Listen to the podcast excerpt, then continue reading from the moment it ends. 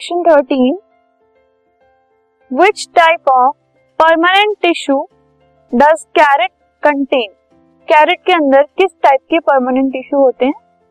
So carrot contains parenchyma which is the type of plant tissue that store food तो carrot के अंदर parenchyma tissues होते हैं, जो कि फ़ूड स्टोर करने में हेल्प करते हैं।